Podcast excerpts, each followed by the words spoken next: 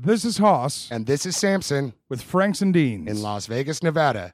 And unless we feel like screaming at the radio, we never listen to I Doubt It with Dollemore. Guy's such an asshole. Yeah, but she's kind of hot though. The following broadcast may contain free thinking and open minded discussion, ideas, skepticism, and adult subject matter. Topics will be discussed using adult language, sometimes gratuitously. Get ready to move the conversation forward. This ain't your granddad's news and comment show. This is I Doubt It with Dollemore.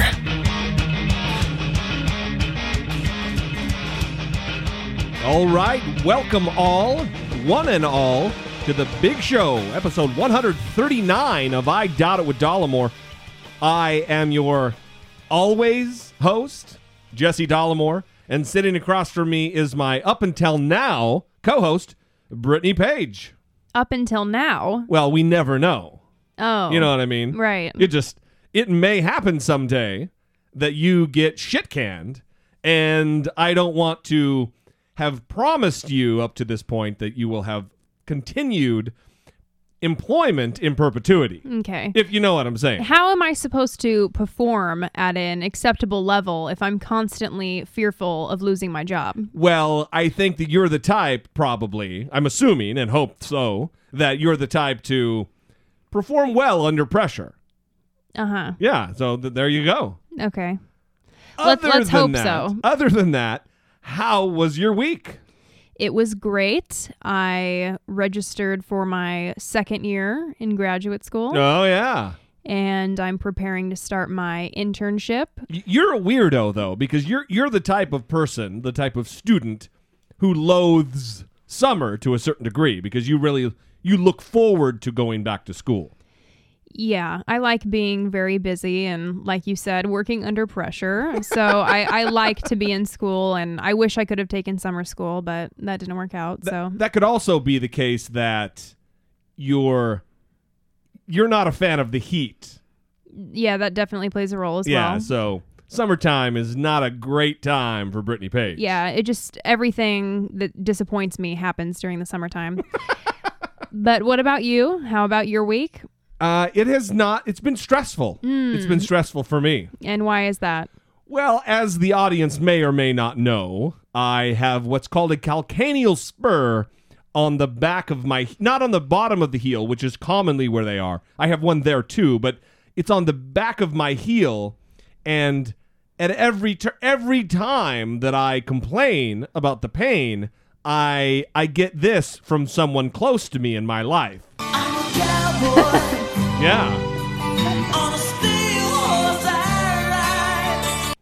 Yeah. So, are you getting that from more than just me, or is it me that you're no, referring it's just you. it hurts to walk, and every time that I grimace or wince in pain, I get a little of this. okay. Yeah. I have not once sang a Kid Rock song in my life. Do not put that on me. I'm going to have to put that on you. It's not necessarily this specific song, although the Bon Jovi one I'm definitely getting. Mm-hmm. It's not necessarily th- the, the specifics of the song, it's the mocking nature with which you're addressing and dealing with my severe pain. You know, I'm just trying to be an optimist and find the positive spin on you having a spur on your foot. Don't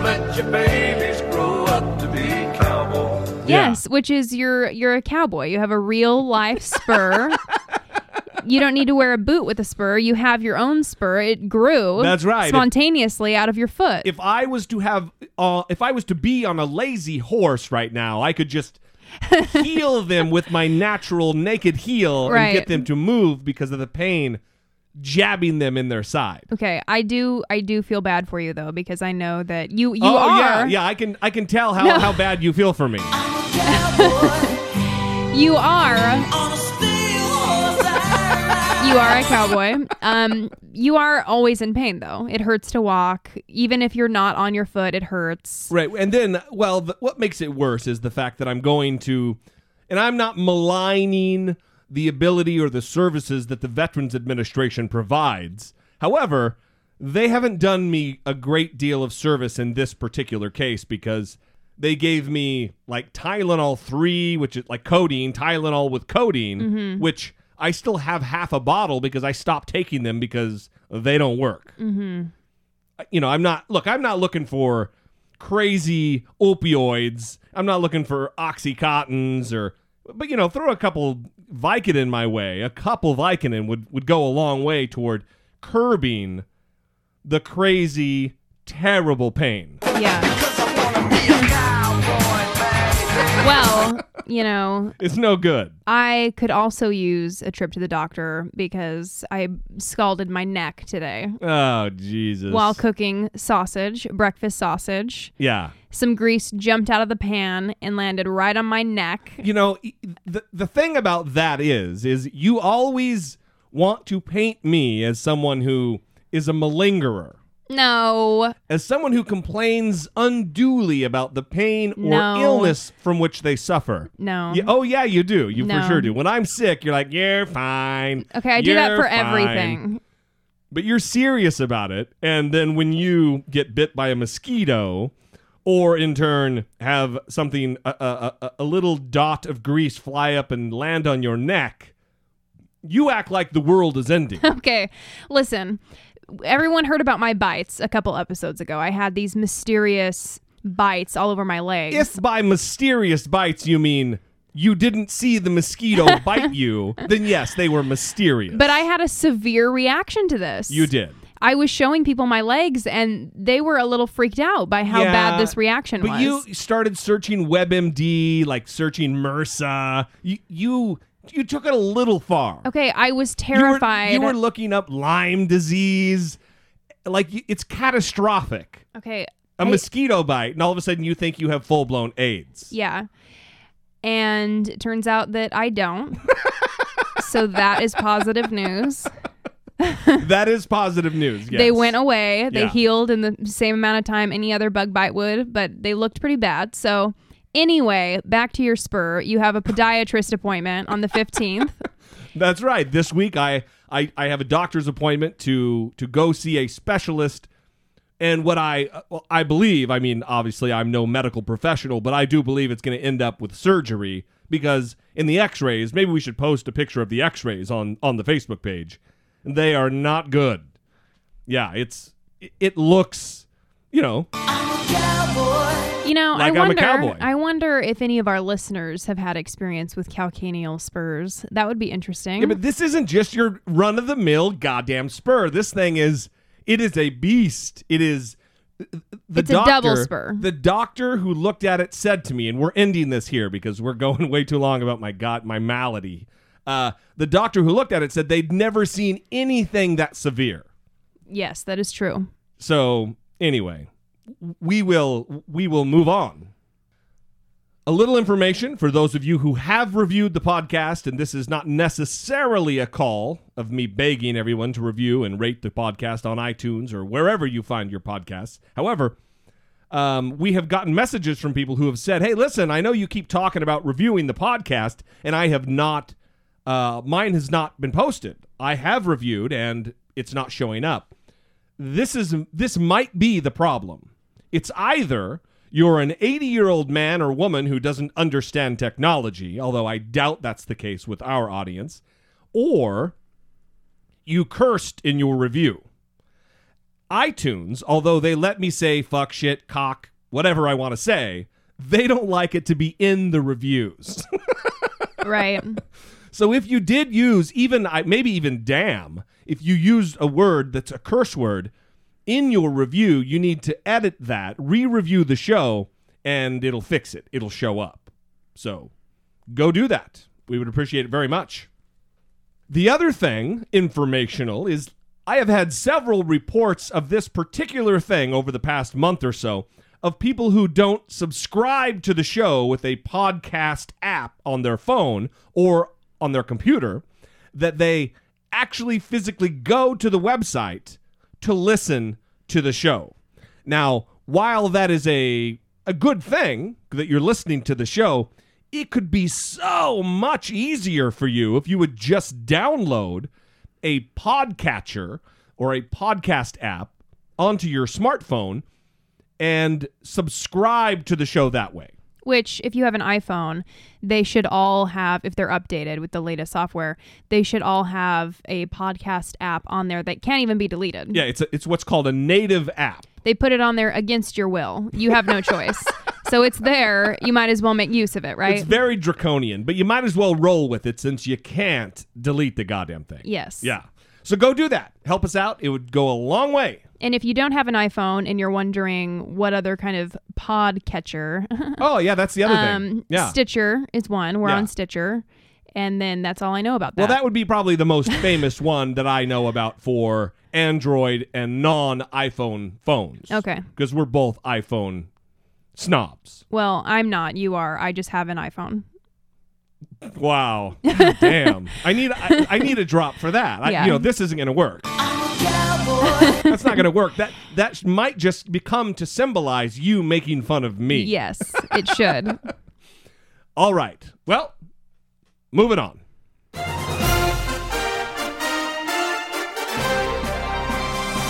Dollemocracy 2016, facing down pessimistic politics with realistic optimism. It is a big week in politics. No. Seems like every week, the closer we get to the presidential election, the the bigger the week is.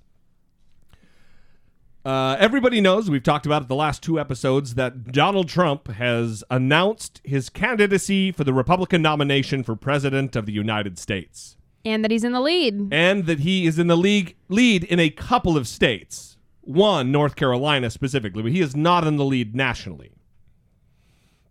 Well, it has ruffled the feathers of so many that it has it has forced David Letterman to come out of retirement to deliver what ended up being a top 10 list. He was in San Antonio in a surprise appearance with Martin Short Yes. and Steve Martin. Mm-hmm. The two men, if you don't know them, they were alongside Chevy Chase in the movie uh, Three Amigos. Mm-hmm. And Great film. no.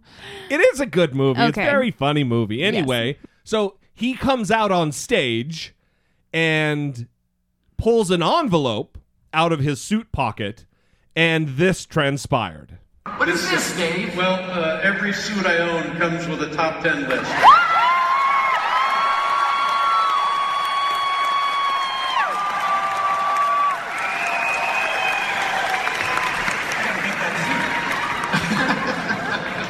By the way, nice tits.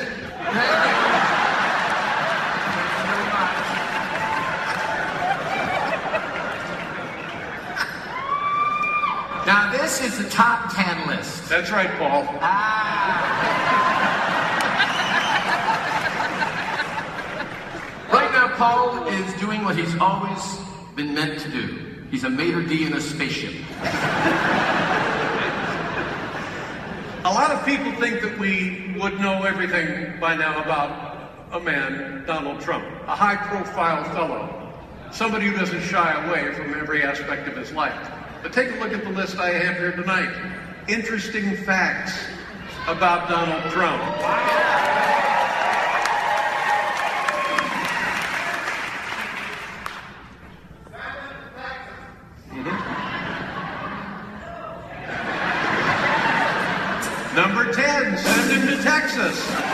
What that guy just said. Was send him to Texas. The guy in the audience.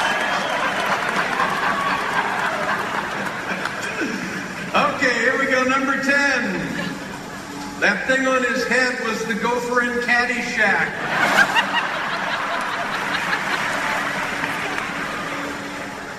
Number nine, during sex, Donald Trump calls out his own name. Probably true.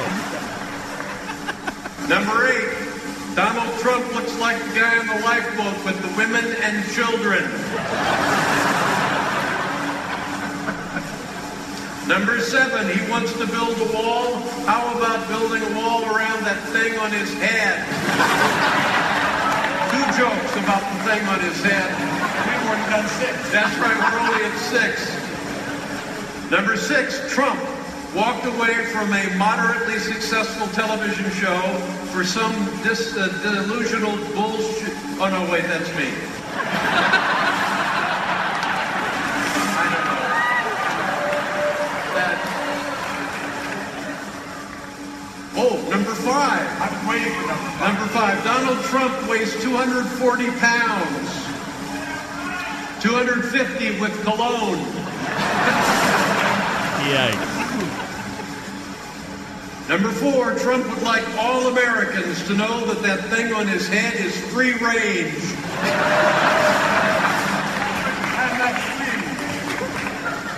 You know, we're going to skip number three.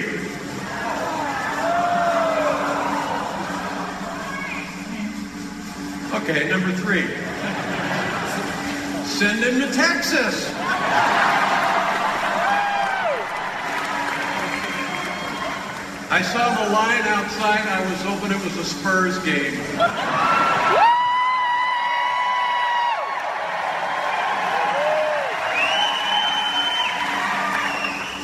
I'm from Indiana. I don't think the Pacers are still in the league. I'm from New York. I don't think the Knicks are still in the league.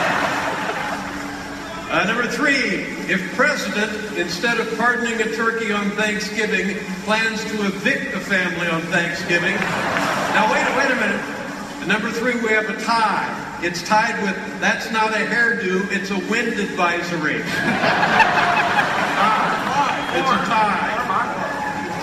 Number two, Donald Trump has pissed off so many Mexicans, he's starring in a new movie entitled No Amigos.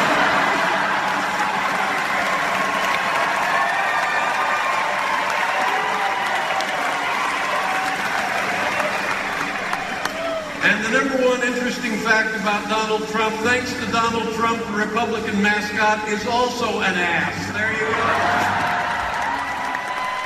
So some of those were funny. Yeah. well, it's just like any other top 10 list from David Letterman. Some are funny, eh, some are not. Right. But I think he's illustrating a, a good point, which is Donald Trump is a jackass. Uh, yeah, and also, I mean, a lot of people are viewing his whole act is kind of a joke. Uh, yeah. Even Somebody's doing the raping, Don. even his some of his fellow Republican candidates. Yeah, uh, Jeb Bush was talked to early last week on it looked like the grounds of a county fair or something, and he had this to say. I don't assume he's like he he thinks that every Mexican crossing the border is a rapist. I mean, so he's doing this to inflame and to incite and to get to draw attention, which is seems to be his organizing principle of his campaign. And um, he doesn't represent the Republican Party or its values. And then later in the week, he had an interview. Jeb Bush had an interview with with uh, Fox News and Bret Baier, and he was asked once again about Donald Trump. I'm sure on the trail, on the campaign trail, he's just repeatedly being asked over and over and over about the guy who's in second place to him, and he had this to say. Deep dissatisfaction with politicians. Do you think that's why Donald Trump is having success? I don't know if he's having success. We'll see in the long haul. But there is a deep disaffection with the political system. Look, if 60% of Americans think that they're in a recession in the sixth year of a recovery, they're not stupid. They are in a recession. That's the conclusion, I think, that what people ought to have. And you look at Washington, no consensus has been built, no forging consensus to deal with the big challenges that regular people face. And so my candidacy is going to be about solving problems rather than you know, making a point all the time. So when you hear Donald Trump, is he bad for the GOP? I've already stated my views about Donald Trump. I, I, You're done? I'm done. You're through. I'm through. I gave my views. I just think uh, that we need to be much more hopeful and optimistic about our ideology. We have the winning ideology. Limited government, personal responsibility, individual liberty creates more prosperity and more advantages than any other form of political philosophy. We should focus on that and not not get into a food fight that only brings energy uh, to to someone who I doubt will be president and is not a constructive force for our party. Pretty plainly stated. I mean, he's not really mincing words. He's not saying "fuck that guy." right.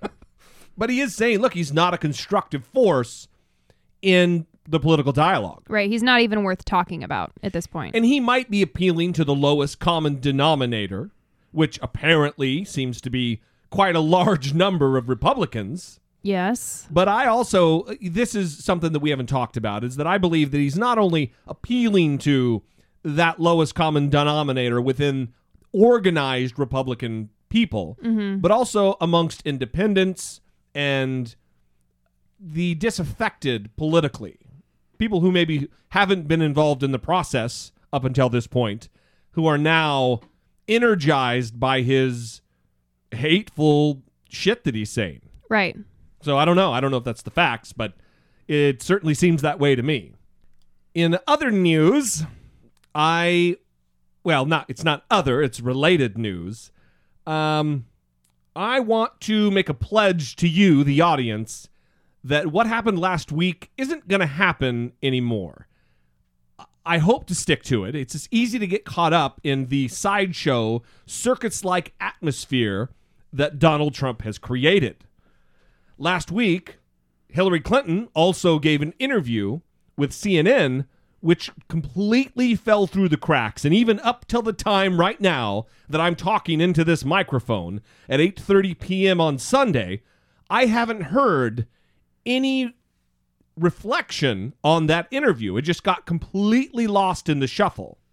CNN stopped talking about it, other networks stopped talking about it, and there was a lot that needed to be analyzed. There was a lot there of substance that needed to be talked about um, that came from the interview. And because of the bullshit, freak show, sideshow, circus like atmosphere that surrounds Donald Trump, it got lost in the shuffle.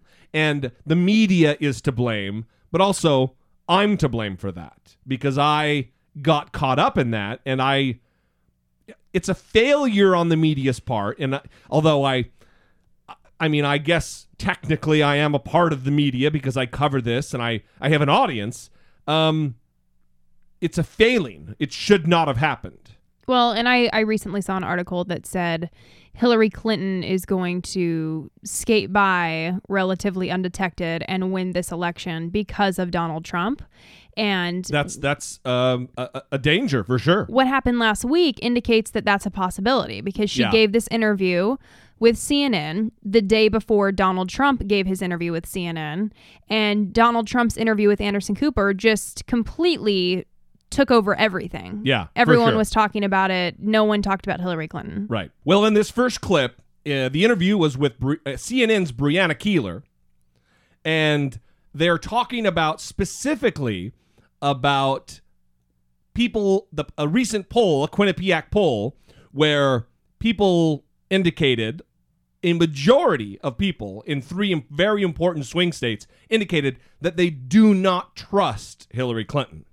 to fight for them and trusting someone. These are these are two different things.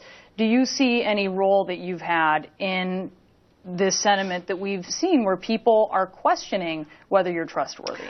I can only tell you, Brianna, that this has been a theme that has been used against me and my husband for many, many years. And at the end of the day, I think voters sort it all out. I have great confidence. I trust the American voter. So I trust the American voter 100% because I think, you know, the American voter will weigh these kinds of uh, accusations. I mean, you know, people write books filled with unsubstantiated attacks against us and even admit they have no evidence. But of course, it's your job to cover it. So, of course, that's going to raise questions uh, in people's minds.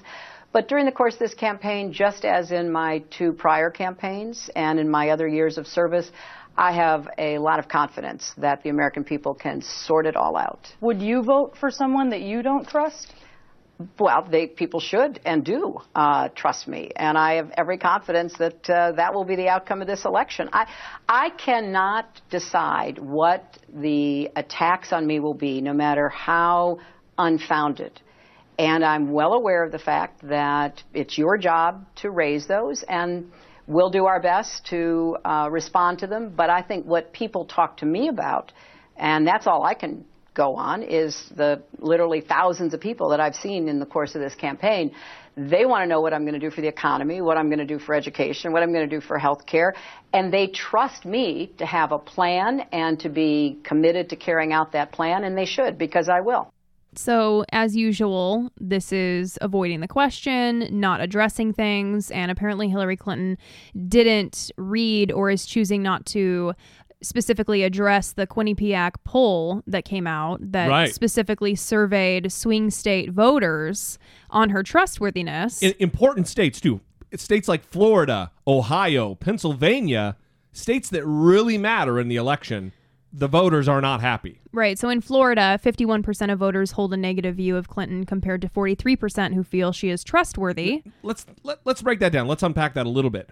51% in Florida, one of two of the most important swing states. Ohio and Florida and Colorado, but but, but for sure Florida and Ohio are, are the most important swing states.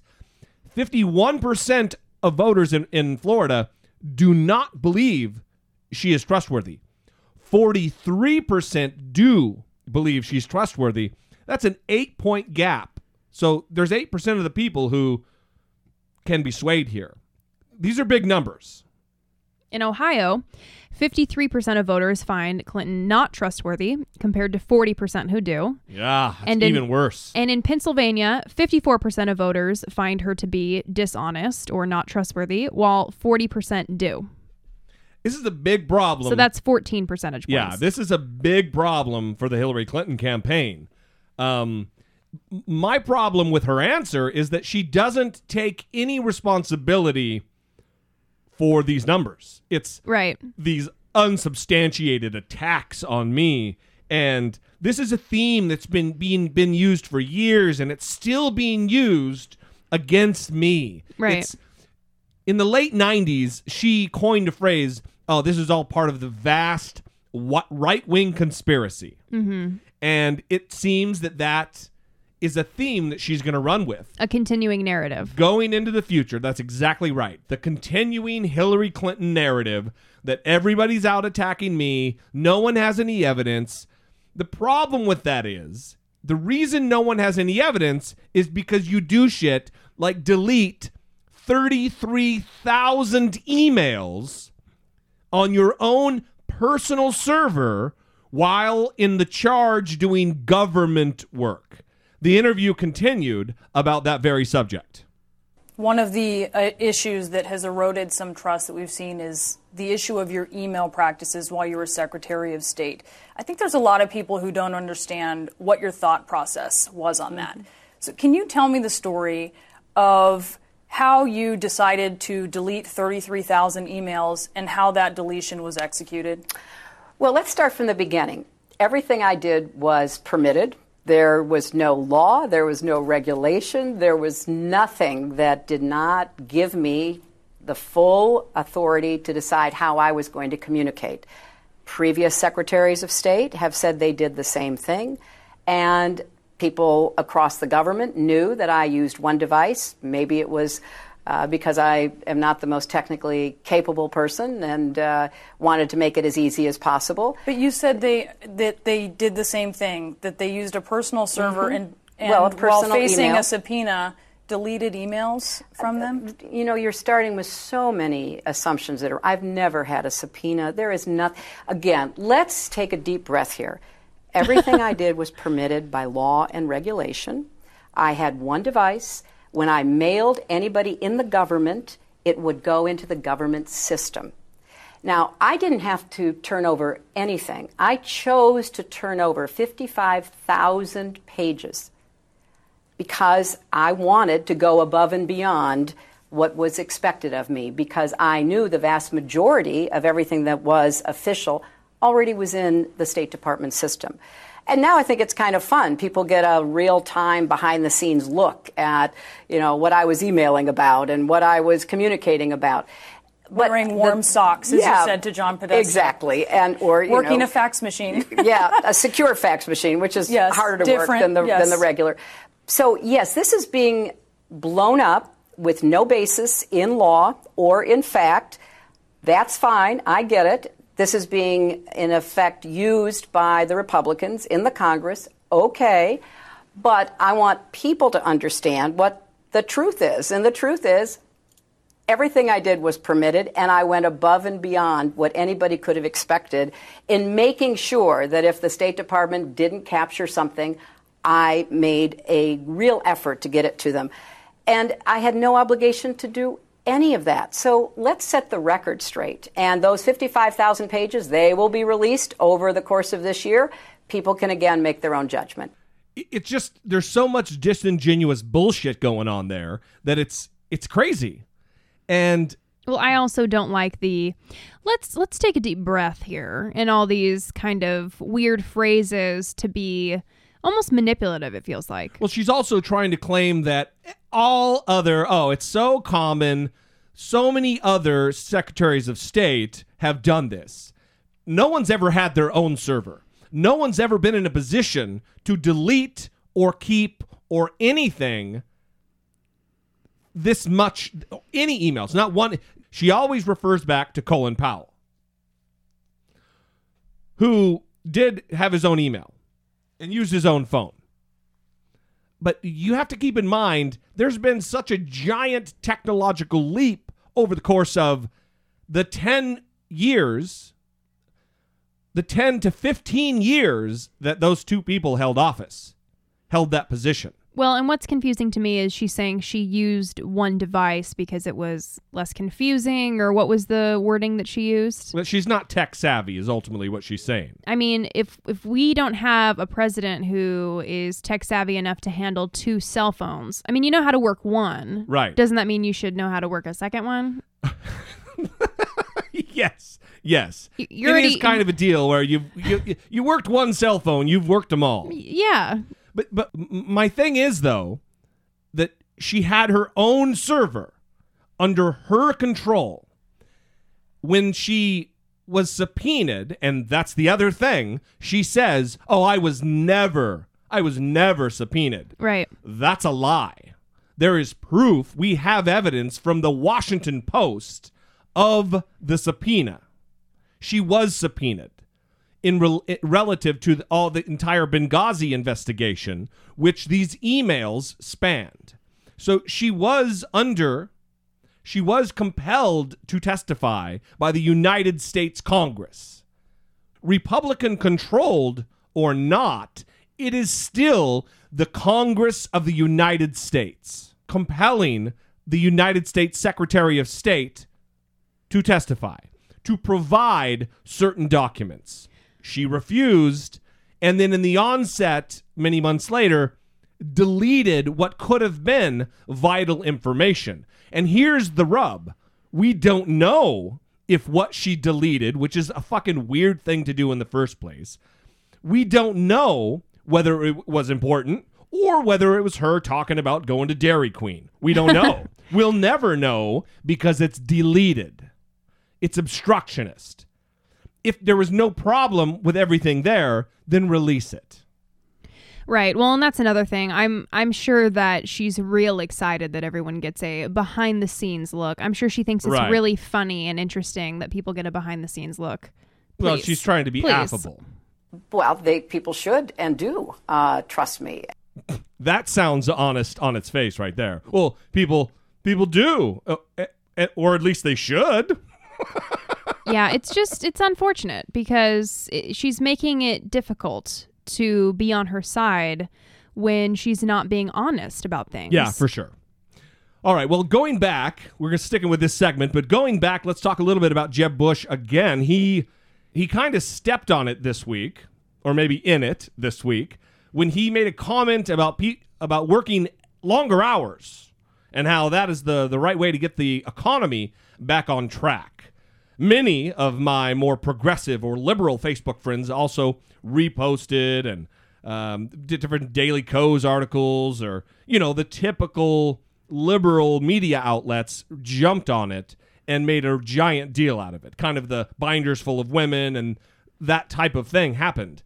Um, however, I forgot about binders full of women. yeah, the the the not Mitt Romney. the not conservative 538.com with Nate Silver at the helm, they published an article that would be contrary to the liberal mindset on this. Right. They say that Jeb Bush's claim may have been bad politics, but he got the economics pretty much right. So, this was what Jeb Bush said. This was his full quote My aspiration for the country, and I believe we can achieve it, is 4% growth as far as the eye can see, which means we have to be a lot more productive. Workforce participation has to rise from its all time modern lows, means that people need to work longer hours and through their productivity gain more income for their families.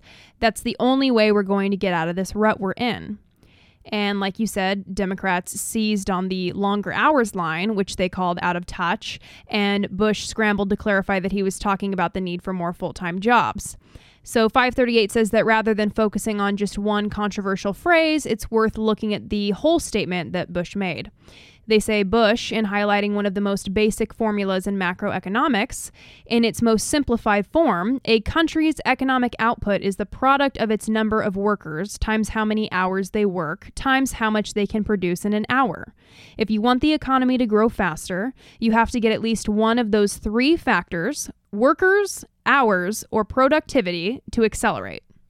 So what he said wasn't wrong. Now, in this article from 538, they have several charts that show labor force participation rate, uh, average hours worked per week, the number of involuntary part time workers, meaning they would love to be full time. However, it's the choice of the company that they only work part time. Well, they have all these charts that run from like 1970 to, to 2015, 2006 to 2015, and it really paints a picture that what he was talking about was we need more people to be in full time employment, not part time employment. So, jumping on, and it goes with what we say all the time that you don't have to lie or misrepresent the facts to bolster your opinion, because if what you say is true, the truth will win out. Right. So 538 reports that though overall hours may have recovered, full time employment remains below pre recession levels, even before adjusting for the growing population. And 6.5 million Americans are working part time because they cannot find full time work, a number that's been falling rapidly but remains far above normal. In other words, many Americans are ready to, quote, work longer hours if only they could find a job that would let them. So 538 says Bush is right that labor force participation, hours, and productivity have all been trouble spots for the U.S. economy in recent years, in most cases going back well before the recent recession. And he's right, they say, that there's no way to achieve faster economic growth without improving those metrics. And they don't let him off the hook completely because they say the real question, of course, is how to do that. Bush has promised a 4% annual growth rate, but hasn't provided much detail on how he'd get there. Most economists are skeptical that any president has enough control over the economy to make good on such promise. Saying we need more full time jobs is easy, creating them is much tougher. Awesome article. Listen, here's the thing you need to find, and this is again, I'm going to harp on sources. You need to find a source when you look for information that is credible. I believe 538 to be a very credible source. Most of the time, it's going to come down on the liberal side of things because typically Republican economics doesn't necessarily work the way they say it does.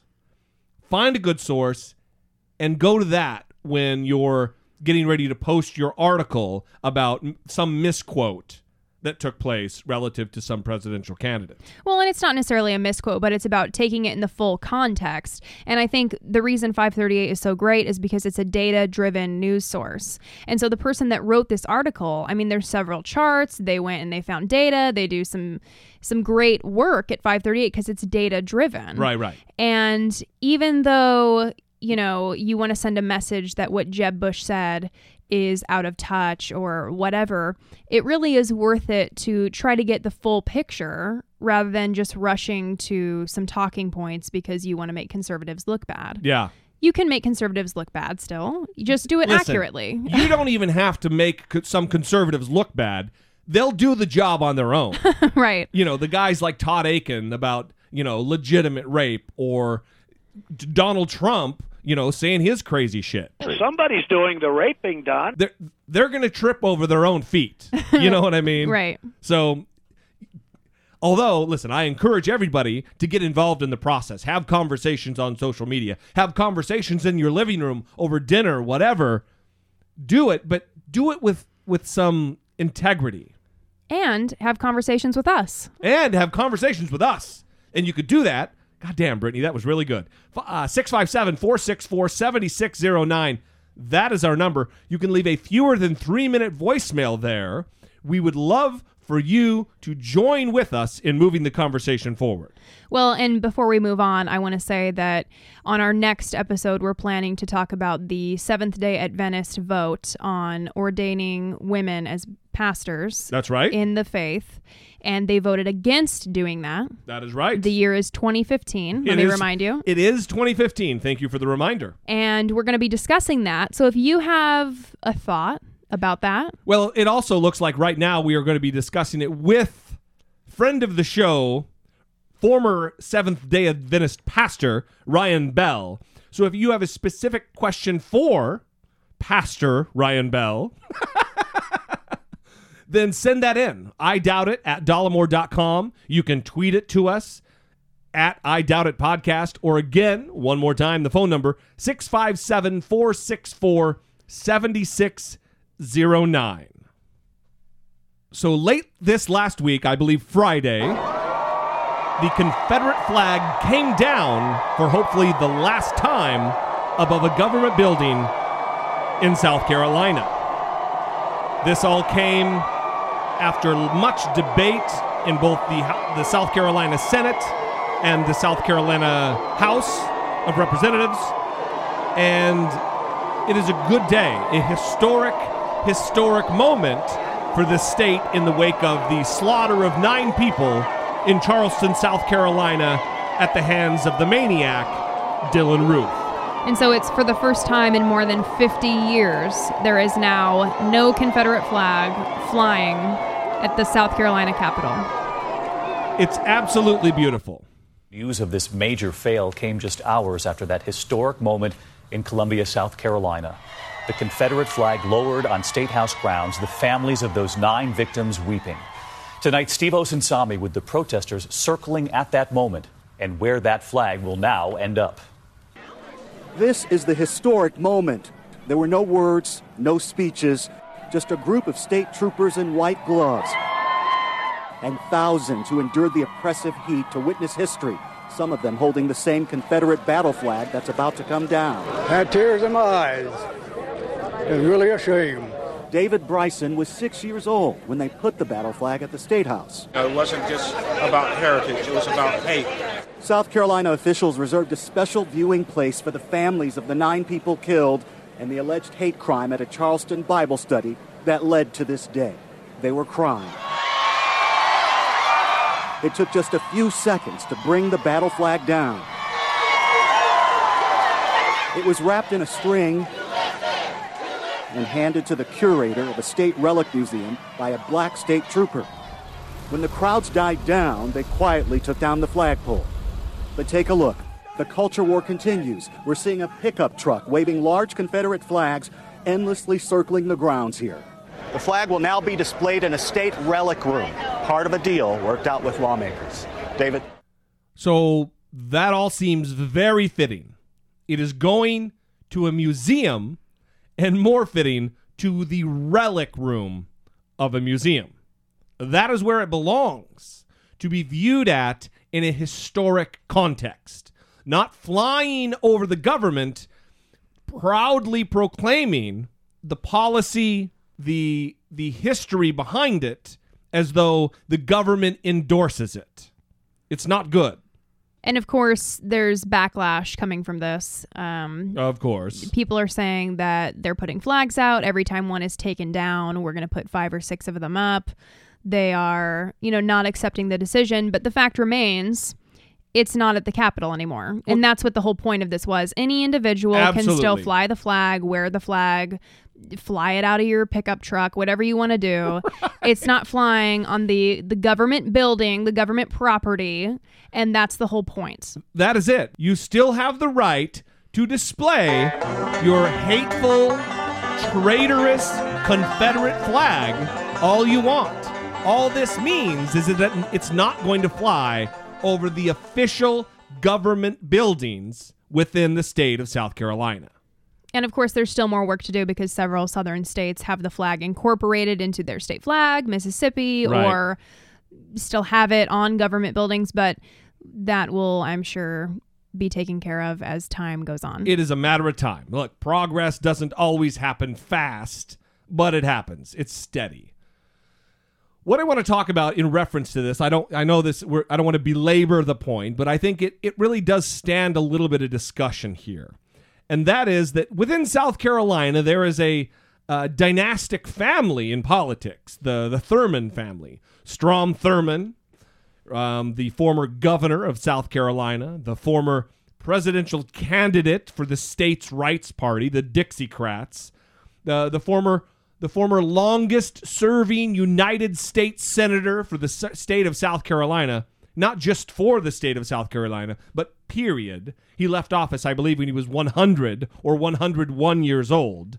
This is a man who ran against Truman for president in 1948. And I, when I worked for the United States Senate in the late 90s, I knew I didn't know him like we were buddies, but I had several occasions to meet Strom Thurmond. So he had been there from, he had been in government and, and around politics for, goddamn, right. many, many, many, many decades. But early on in his career, he was a states' rights kind of guy. He was a racist. This is a short clip from a political speech given by Strom Thurmond from South Carolina. There's not enough troops in the army to force the southern people to break down segregation and admit the Negro race into our theaters, into our swimming pools, into our homes, and into our churches. He's saying there's not enough troops in the army to force segregation onto the South Yikes. while dropping the N bomb. Terrible. This is a one of those news reels that they would play before movies back in the olden times, talking about the states' rights aspect. And I'm getting to a point here, and I guess I'll tell you the point before we move on. But one, I'm going to talk about the dynastic element here and how his son Paul Thurmond, state senator for South Carolina, is kind of turning it around for this family relative to their legacy. But the other thing is, this states' rights argument that it was so ingrained in Southern thinkers and Southern politics is still ingrained, but now it's just switched to the against gays and against marriage for the gay community. Great point.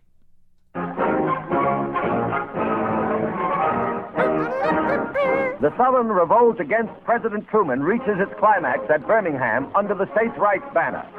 Venerable Alfalfa Bill Murray comes out of retirement to join in the protest against the president's civil rights program. More than 6,000 flock to the Rump Convention to select the presidential ticket. In the forefront of the move are Alabama and Mississippi delegates who bolted the Democratic National Convention at Philadelphia.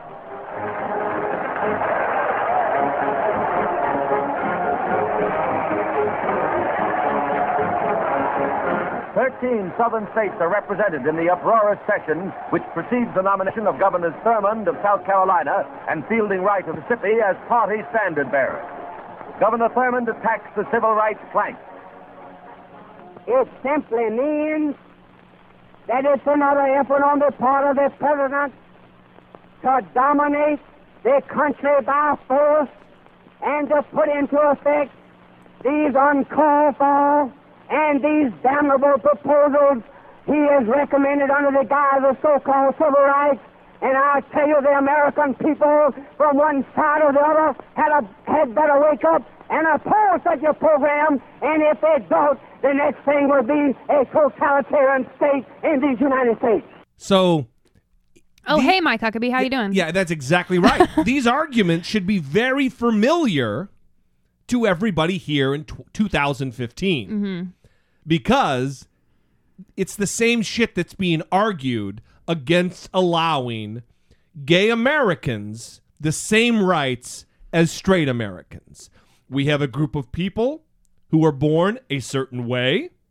It doesn't have anything to do with them being born a certain color, but they're born with a certain genetic component to them. Mm-hmm. And members of the South are not wanting them to have the same rights as everybody else. Right. Well, Strom Thurmond has a son who I mentioned earlier is a state senator for South Carolina.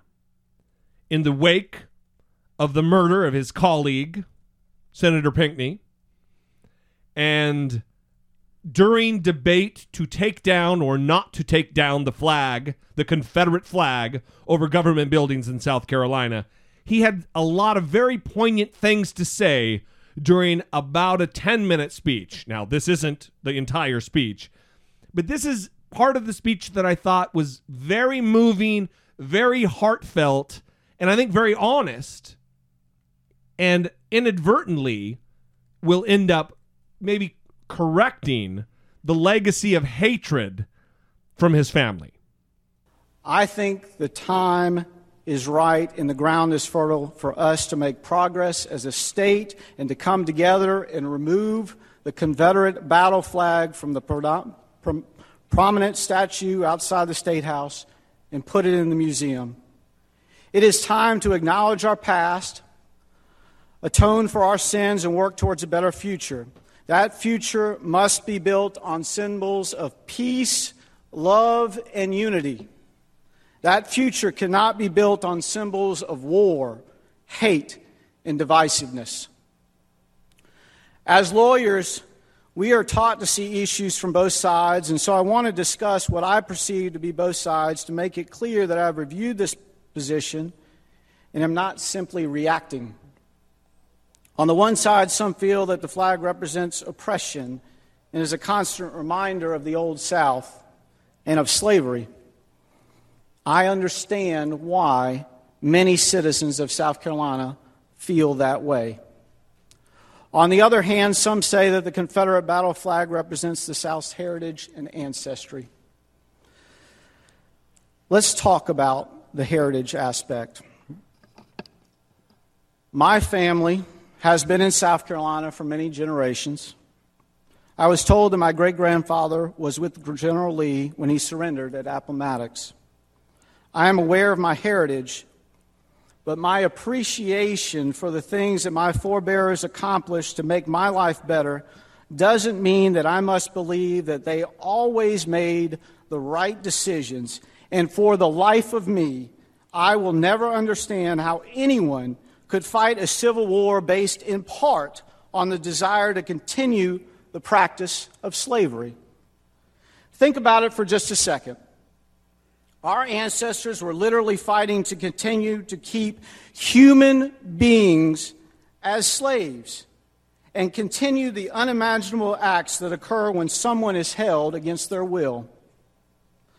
I am not proud of this heritage. These practices were inhumane and were wrong, wrong, wrong.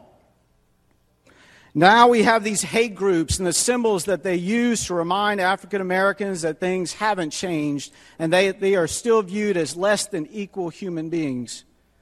Well, let me tell you, things have changed.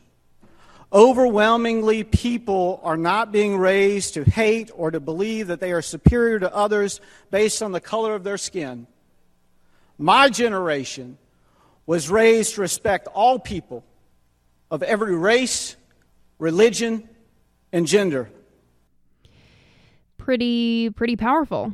Yeah, it it really does, and I, I I really like the way that the speech was structured. That he he goes in to talk about the deep roots he has within Southern history and heritage. That one of his great grandfathers was there with Robert E. Lee at the surrender at Appomattox. That's that's big time. That's that goes back a long ways. Right. And I think it does more. It goes further in making those from the South really face, well, why is it that I feel so tied to this? He Right. has he has similar roots as me.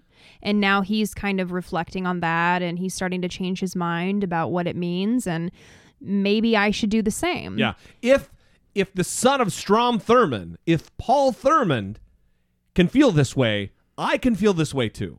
Right. I mean, this isn't Barack Obama. Right. No, it's Republican Senator Right. Paul Thurmond, Right. the son of racist, maybe former racist, because he did have sex with a black woman and have a illegitimate black child. You know, he died at like 101 and she died at like 87. So he, you know, So that he had a taste for the black lady. well, it's it's kind of the the race form of a truth wiener. Yeah, that's exactly right. Yeah. So he was fighting against Listen, race relations. I will never back away from that assertion that the wiener don't lie, Brittany. It Okay. don't. But what I'm saying is, so uh, this isn't coming from an out group person. So people that are in this group can say, well, this is one of us. Yeah. And, And if he can change, so can I. yeah, I think it, I mean, it probably not for many people, but for some people, that narrative is more helpful than the opposition coming in and trying to express this view. Sure. Well, kind of tangentially related to this in a sideways kind of manner is, like I said earlier, this entire gay rights topic. In the wake of the Supreme Court's June 26th ruling that marriage be extended as a fundamental right to all Americans, whether gay or straight, the state of Kentucky has found itself in in kind of a, a problem. Many clerks across the state, county clerks, have been denying marriage licenses to gay couples. Now, just as a point of information, I want to talk about exactly what a county clerk is. It is a political position within a county. There is one county clerk. It's not like just a clerk that you sit when you walk up to the counter at a, at, at a government office and the person that's helping you is the clerk. This is an actual position. I think that within some counties, they are elected. It's an elected uh, job. Yes. So the I, I'm assuming you have the definition there in front of you as I stall to talk. Yes. So the county clerk is responsible for filing vital records or important documents related to a specific county's population, including birth, death, and marriage certificates. Depending on the size of the population, the duties of the job can go a lot further than that. And this article says that if you've ever wanted to fill an elected civil service position bursting at the seams with responsibility, then consider working as a county clerk. Oh, yeah. Well, so that's what a clerk is.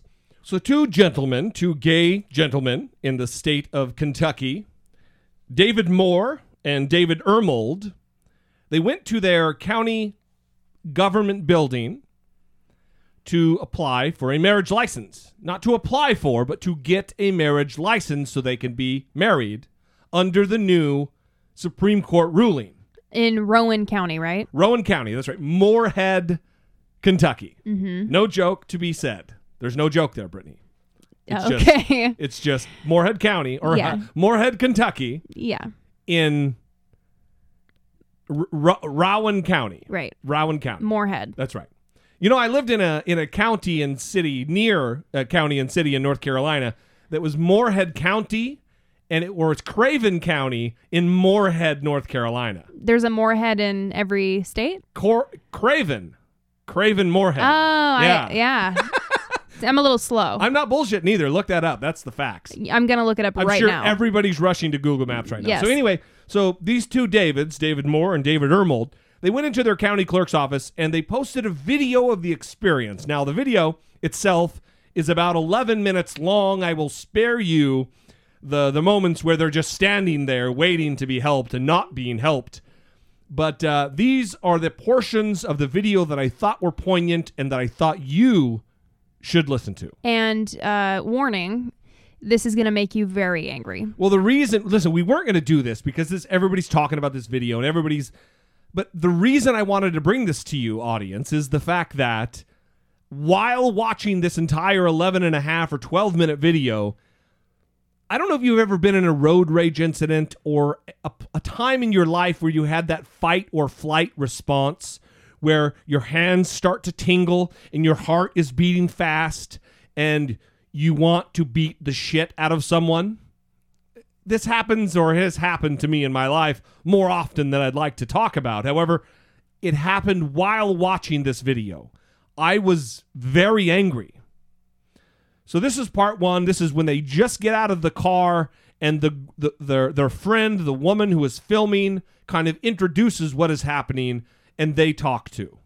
Hang on, let me get mine on.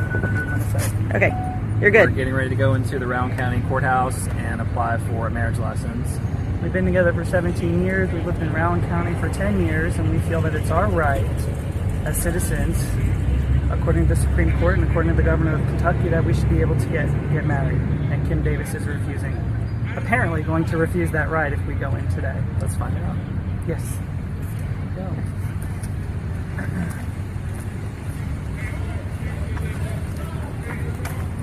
You guys should hold hands. So the woman that you're going to hear talking is the woman that's filming. And so this is a couple that's been together for a long time. 17 years, they said. They're walking into this government building to obtain their marriage license and the woman filming it says, "Why don't you guys hold hands?" That's right. And they don't. And th- you know, the the aggressive guy in me said, well, why didn't they should have done that? They should have put it right in their faces. And of course, Brittany, being the level-headed human being who reels me in all the time, had she said this. Well, the un- well, the unfortunate reality is that you know two men holding hands shouldn't be something that is in your face. Yeah, that's right. right. That's just not that's not something that should exist. Because well, but to southern weirdos. no, I understand, but Yeah. to, to heterosexual, I don't think it's in their in, somebody's face. I'm just saying. to heterosexual couples holding hands when we see that walking down the street we have no response but there are some people particularly in this government building and um, this video is going to be posted at i think 8.30 a.m tomorrow i already have it scheduled on the facebook page so you can watch the entire video and you're going to see how these people are reacting when this couple they aren't even holding hands they don't touch they're doing nothing They look like a couple of buddies who walked in. They both have their hands in their pockets, Right. standing at the back of the room. Right. Anyway, it's it's deplorable how these two gentlemen are treated. One is an assistant professor. They're dressed well, they're well spoken, they're not aggressive, they're not hateful, they're not angry, they're not demanding. They're very passive. In, in my in my estimation because if I was in this position, I don't know that I would have the discipline to act as gracious as they did. And they're doing all those things and still being treated badly. And the unfortunate reality is that they should be able to hold hands. Yeah. They should be able to Yes. kiss each other, you know, not like crazy PDA because people are normally disgusted by that if it's a heterosexual Yeah, couple, but right. but they should be able to hold hands or, you know, speak to each other in a loving way like any other person would do in public, but they Right. can't do that and they know that. So they walk in and they don't. So they're standing at the back of the room. They've waited for several minutes here. And that last clip ended at about 38 seconds. And at 5 minutes and 45 seconds, this next clip picks up. They've waited there this entire time, not being helped. There's plenty of people there to talk.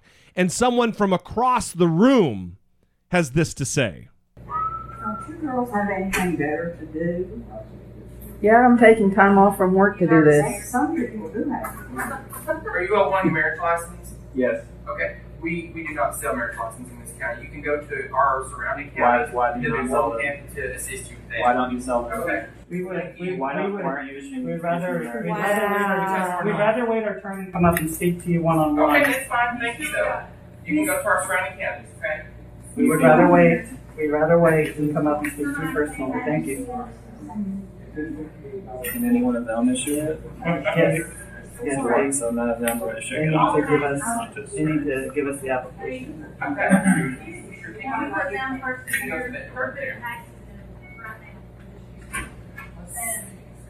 I didn't know that what we were doing was a public business all around here. Didn't know that. And you need to argue with us immediately. So there's a couple things that happen here that really draw my ire. The first is that this isn't the public's business to be announcing this in this open room. Oh, are you are you two men here to get a marriage license to marry one another because you're homosexuals? That's ultimately what he's doing. Right. He's trying to shame them. in front of everyone. Right. Their personal business is being put on display to all of the people in the room. Right. Now, on the video at this point, you don't realize, but there are people there who are filming this couple. Other hateful assholes are in the room causing a problem. We're in line. We're next. We're next.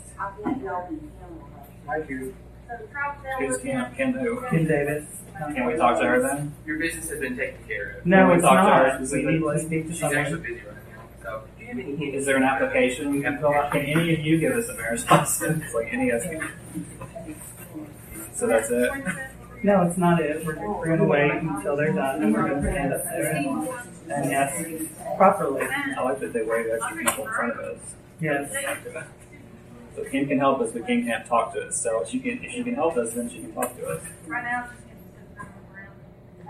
Are you interested in it?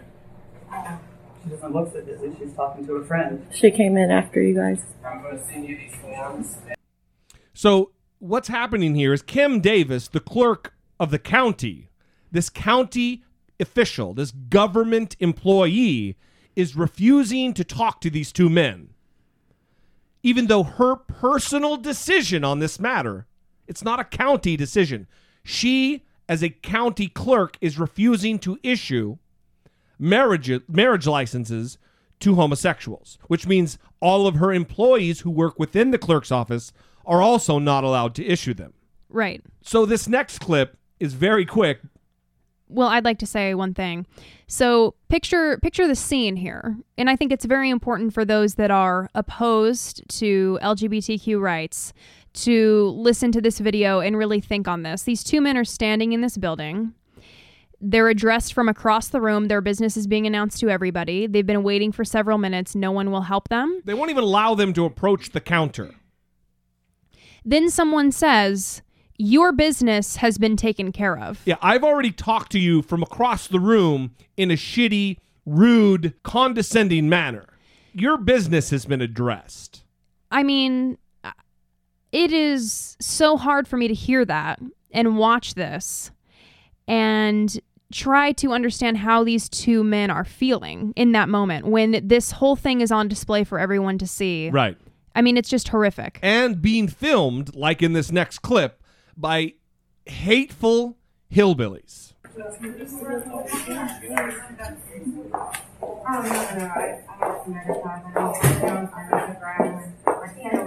Defensive ignorance.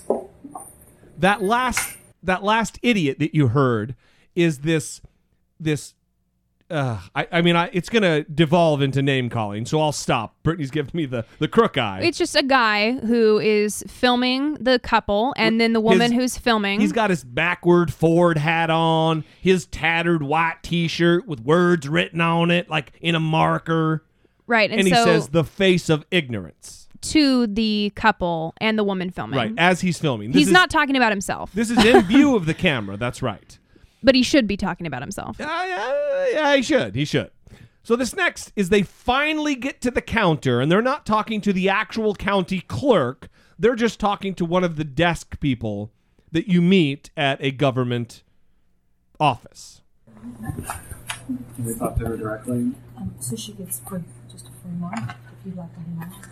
Well, if I could mention, I have a letter from the governor's office stating that all the county clerks are to issue marriage licenses.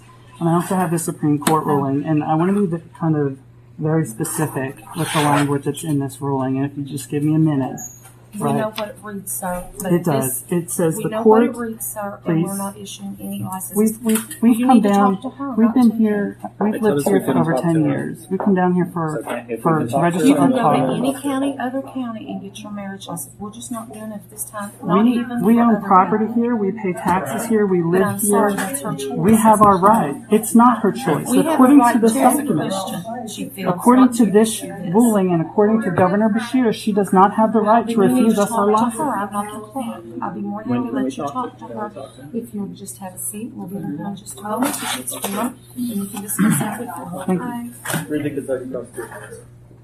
Women or whatever. I'm going to go out to the car and get my driver's license. I'll be right back. So what you don't hear because I couldn't enhance the audio enough because it's terrible. Um, you don't hear that there's this peanut gallery of people who are snickering and laughing and being very shitty to these two men. And the one guy, he says, I'm going to go out and get my license. And that is when the county clerk finally appears and gets ready to have a conversation. Kim Davis. Kim Davis. She finally appears and she's ready to talk about her deeply held personal beliefs that preclude her from doing her civic duty as the clerk of the entire county, not just its straight residents, not just its straight citizens, but everyone. Well, I'd like for you to put your phone away. This is his right to have it filmed as well. It's also common courtesy to not show it in people's faces. But it's for her protection. It's also for his right. We'll talk right here, and you can and you can put that away, okay? David, here. Hold it yourself.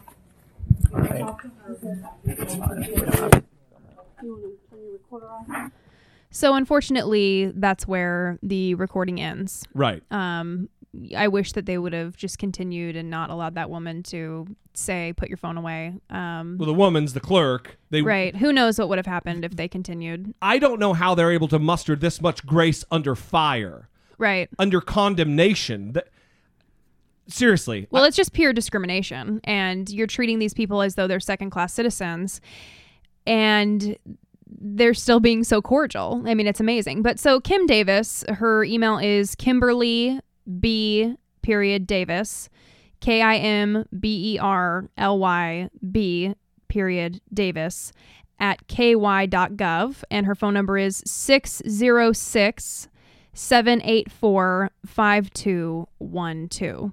She is one of three county clerks in Kentucky. And suspiciously enough, one of the other clerks in Kentucky also has the last name of Davis, Casey Davis. And I'm not sure if he is related at all to Kim, but it might just be a coincidence. Right. So he is also refusing to issue marriage licenses based on his. Deeply held mythological belief. So, what has happened in Kentucky is that the governor has now said that these county clerks must comply with the law, issue marriage licenses, or resign. That's right. That is what he is saying. Do your job or get the fuck out. And Casey Davis is saying, I can't quit. I have a mortgage to pay. And Right, he is right. saying that he is neither going to issue marriage licenses nor resign. He says, quote, nature's law will supersede any law that man puts on a piece of paper. My job cannot go beyond what my conscience allows. Well, then why don't you resign? If your job cannot go beyond what your conscience allows, then maybe you should not work in that job. Right. Is he issuing is he you know recording um divorce decrees? Is he is he recording the births of children who are out of wedlock? I mean, what what else is he choosing? What what other portions of his job is he choosing not to do based on his religion? Well, listen, won't God know that he's just having to do a job to support his family? Right? Render unto Caesar what is Caesar. I mean, won't God be forgiving of the fact that he was just trying to do a job to provide for his family? So, listen, this is what he's done. He's proposed the automatic issue of marriage licenses online as a workaround so that clerks don't have to be involved in this depraved Right, behavior. He says, quote, "We bank online, we buy groceries online, we buy hunting and fishing license online. I think we can buy marriage licenses online, and that relieves the 120 county clerks of this state." So everything that could be done in person is now being done online or only marriages? Because if you're also offering fishing licenses in person, I mean, it, it doesn't make sense. You're once again separate but equal. Right. Oh, it's the same thing, but it's just a little different. Right. Just a little bit different. Here, there. So what's going to happen is, you know, in 10 years, 20 years, people are going to watch that video and Be they're fucking they're, embarrassed. they're going to look at Kim Davis, Casey Davis, these county clerks that are refusing to issue marriage licenses, and those individuals will be no different than Strom Thurmond. from the people who said, no, you cannot sit at this counter. That's exactly right. No, you cannot drink from this drinking fountain. That's exactly right. It's going to be no different. And Yeah. I, I wish that they could see into the future, the very near future, and realize what's going to be in store for them. Yeah. We will see. We will see. Well, as always on the show, we like to leave you feeling good and not ready to smash someone's head with a brick because they're hateful bigots. So we are going to wish Malala Yousafzai. Good job. I won't be saying the last name. We'd like to wish her a happy 18th birthday. Right. She turned 18 today, um, Sunday, July 12th. And how did she celebrate it? She celebrated. Yeah, goddamn. I mean, if you could do any more to make me feel inferior, Malala, you did it. She marked the day by opening a school for Syrian girls in an informal refugee settlement in Lebanon. So she is helping Syrian refugees with On her their birthday. Yeah, get an education on her birthday. Yeah, if you were getting shit hammered, rug sucking, snot slinging drunk on your 18th birthday, drinking Boone's Farm or wine coolers or whatever you did, I want you to just reflect on the fact that this beautiful young woman is spending her 18th birthday with Syrian refugees in a refugee camp in Lebanon, people who have escaped the terrible conditions of Syria and are now being living in a terrible situation in another country. And not only that, she gave a speech on her birthday and she criticized world leaders for failing for failing Syrian refugees, especially Syrian children. Yeah. So listen, if you're not familiar with the story of the beautiful, strong, determined, unbelievable Malala Yousafzai, let me remind you of a little bit of her story. Malala Yousafzai is a teenager from the Swat Valley of Pakistan, a region bordering northeast Afghanistan, a place defined by high mountains, green meadows, clear waters, and bloody conflict. By the age of 12, Malala was an activist. In 2009, she wrote a diary for the BBC, which described the atrocious deeds of the Taliban and advocated equal opportunities and education for women. In 2011, Malala was nominated for the International Children's Peace Prize, and in December of that year, received Pakistan's first National Youth Peace Prize for her efforts. She also received death threats. Malala was repeatedly warned by the Taliban to be silent, to immediately discontinue her public criticisms, and to stop speaking out for the rights of an obviously inferior gender. In the eyes of the Taliban, Malala and all women were to submit and accept their place in the order of things. But Malala was not silent. On October 9, 2012, as Malala Yousafzai and other girl students were riding home from school, armed gunmen halted the vehicle and opened fire. Two other girls were seriously wounded. Malala was shot in the head. At the age of 15, for the terrible crime of insisting that girls had the right to get an education, to better themselves, to break the cultural shackles which imprison them, Malala Yousafzai was the enemy. To the Pakistani Taliban, her words were as dangerous as any weapon of warfare because they challenged the order of things. Because they insisted that fanatical men did not deserve to be the masters of her world. Because they were spoken by a defiant, free, female voice. For this, the Pakistani Taliban declared war on a little girl because she was the symbol of the infidels and obscenity. But Malala did not die. She escaped death by inches. And her recovery has inspired millions across the planet. Among the first public photos of Malala's recovery is this one the young girl reading a book, a symbol of the very education the Taliban wishes to deny. Schools have been renamed for her.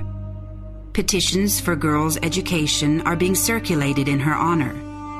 And for the moment, millions of eyes are opened to the brutal, cowardly, oppressive cultures that seek to keep women's rights, to keep human rights, under their boot. Malala Yousafzai's story is a compelling one. Unfortunately, it is not a new story. Every day, atrocities like this are committed around the world. And for thousands of years, tyrants have been terrified that those under their control will rise up and wield the most dangerous weapon of all an idea. This is a critical moment. This horrific act of violence and oppression charges us to take a long, hard look at things and decide that we cannot, we will not stand quietly as our fellow human beings are tortured and executed for the crime of thinking for themselves. That we refuse to be threatened into submission, and that we will not stop fighting until those oppressed are physically and intellectually free. Thank you, Malala, for showing us how powerful a single voice can be, for providing an example of real courage, and for reminding us that the fight for human rights is not the responsibility of any one person, but is instead the responsibility of us all.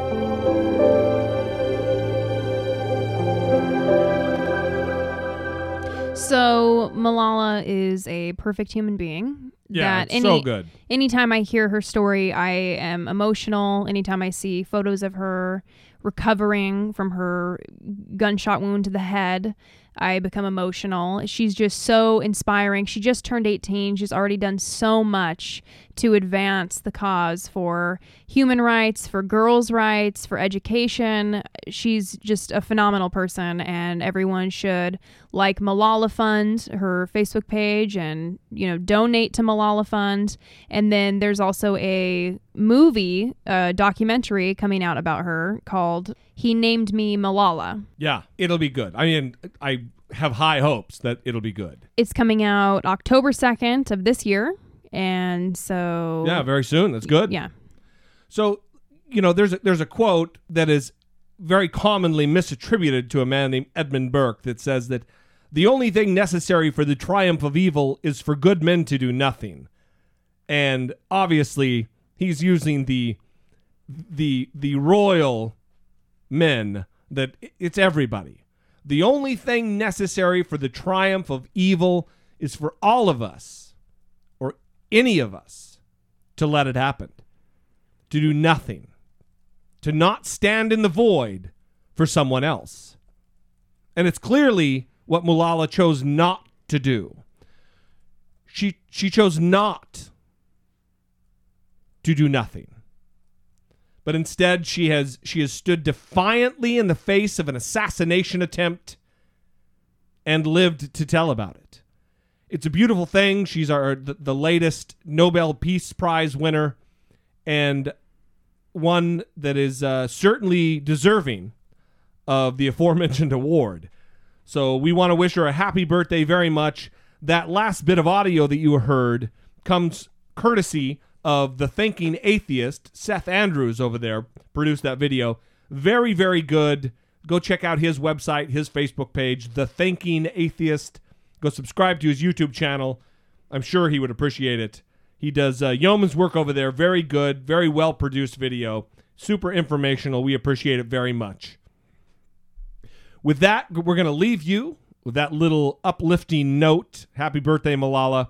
We appreciate your listenership very much, as always. If you'd like to help us, if you'd like to support the show other than listening twice a week, you can visit dollemore.com on the left hand side of the page. You can visit the Amazon search bar. If you're going to spend your money anyway at Amazon, why not help support your favorite twice weekly podcast filled with news, news, and ridiculous comment? There's also patreon.com slash I doubt it with Dollemore, where you can donate you know 25 cents 50 cents a dollar two dollars an episode whatever you can afford whatever you could spare whatever you'd like to contribute would be awesome we appreciate everything our audience does for us from listening to donating to communicating with the show I guess that leads me into dropping the number 657 464 7609. We love you. We appreciate you for taking part in this thing that we do, helping to move the conversation forward twice a week. For Brittany Page, I am Jesse Dollemore, and this has yet again been I Doubt It. You're an 80 year old man or woman who doesn't understand technology.